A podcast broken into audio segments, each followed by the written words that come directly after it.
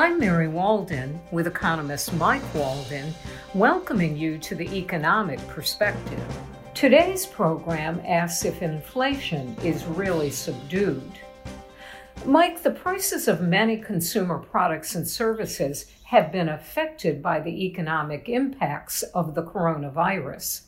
Do we know what the net results have been? Well, the official numbers show that inflation has kept very, very been kept very, very low by the virus. In fact, the numbers show that the inflation rate has been going down for several months.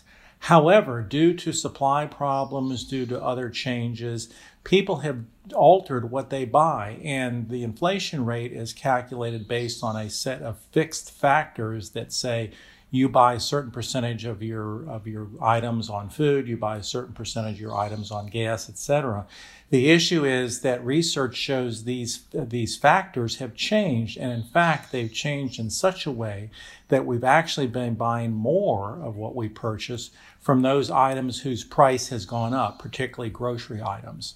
So there have been some recalculations of the official inflation rate that show that actually in the last several months, rather than the inflation rate going down, it's actually gone up, mainly due to the fact that we have seen big price increases for many items in the grocery store.